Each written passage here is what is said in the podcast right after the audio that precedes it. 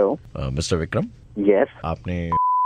में एक इंटरव्यू दिया था Oh, yes. I'm the head HR, and uh, I have called to inform you that we are sorry that you're not selected. B- but why, sir? बहुत सारे कारण थे uh, Vikram जब हम आपकी सीवी देख रहे थे तो हमें लगा आपकी एक्टिविटीज से लगा uh, that you are not fit for the company समझा नहीं सर ओके आप जिस कंपनी में अभी काम कर रहे हैं हम्म वहाँ पर आप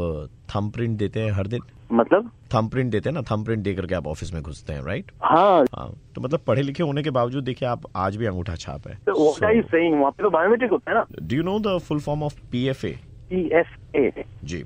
हाँ मैं पी एफ ए लिखता हूँ वहाँ पे हाँ तो आप laid back and lazy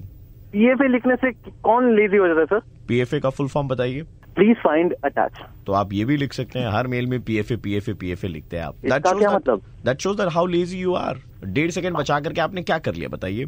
sir what what did तो यू क्या होता अचीव है बट फॉर योर का information sir I have been the employed हाँ, ये ये फॉर योर इन्फॉर्मेशन से भी हमें याद आया ये जो आप मेल पे एफ आई आई लिखते हैं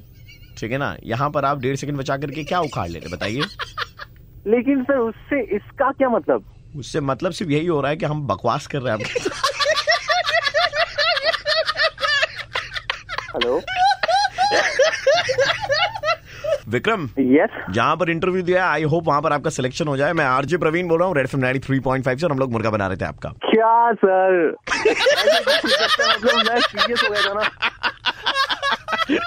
नहीं लेकिन मतलब काम चोर तो आप हैं ऐसा हमें लगता है ठीक है सर अगर आप कहते तो मैं मान लेता हूँ कि मैं काम करूँ और इसके बाद फिर मैं ऐसा कुछ भी नहीं करूँगा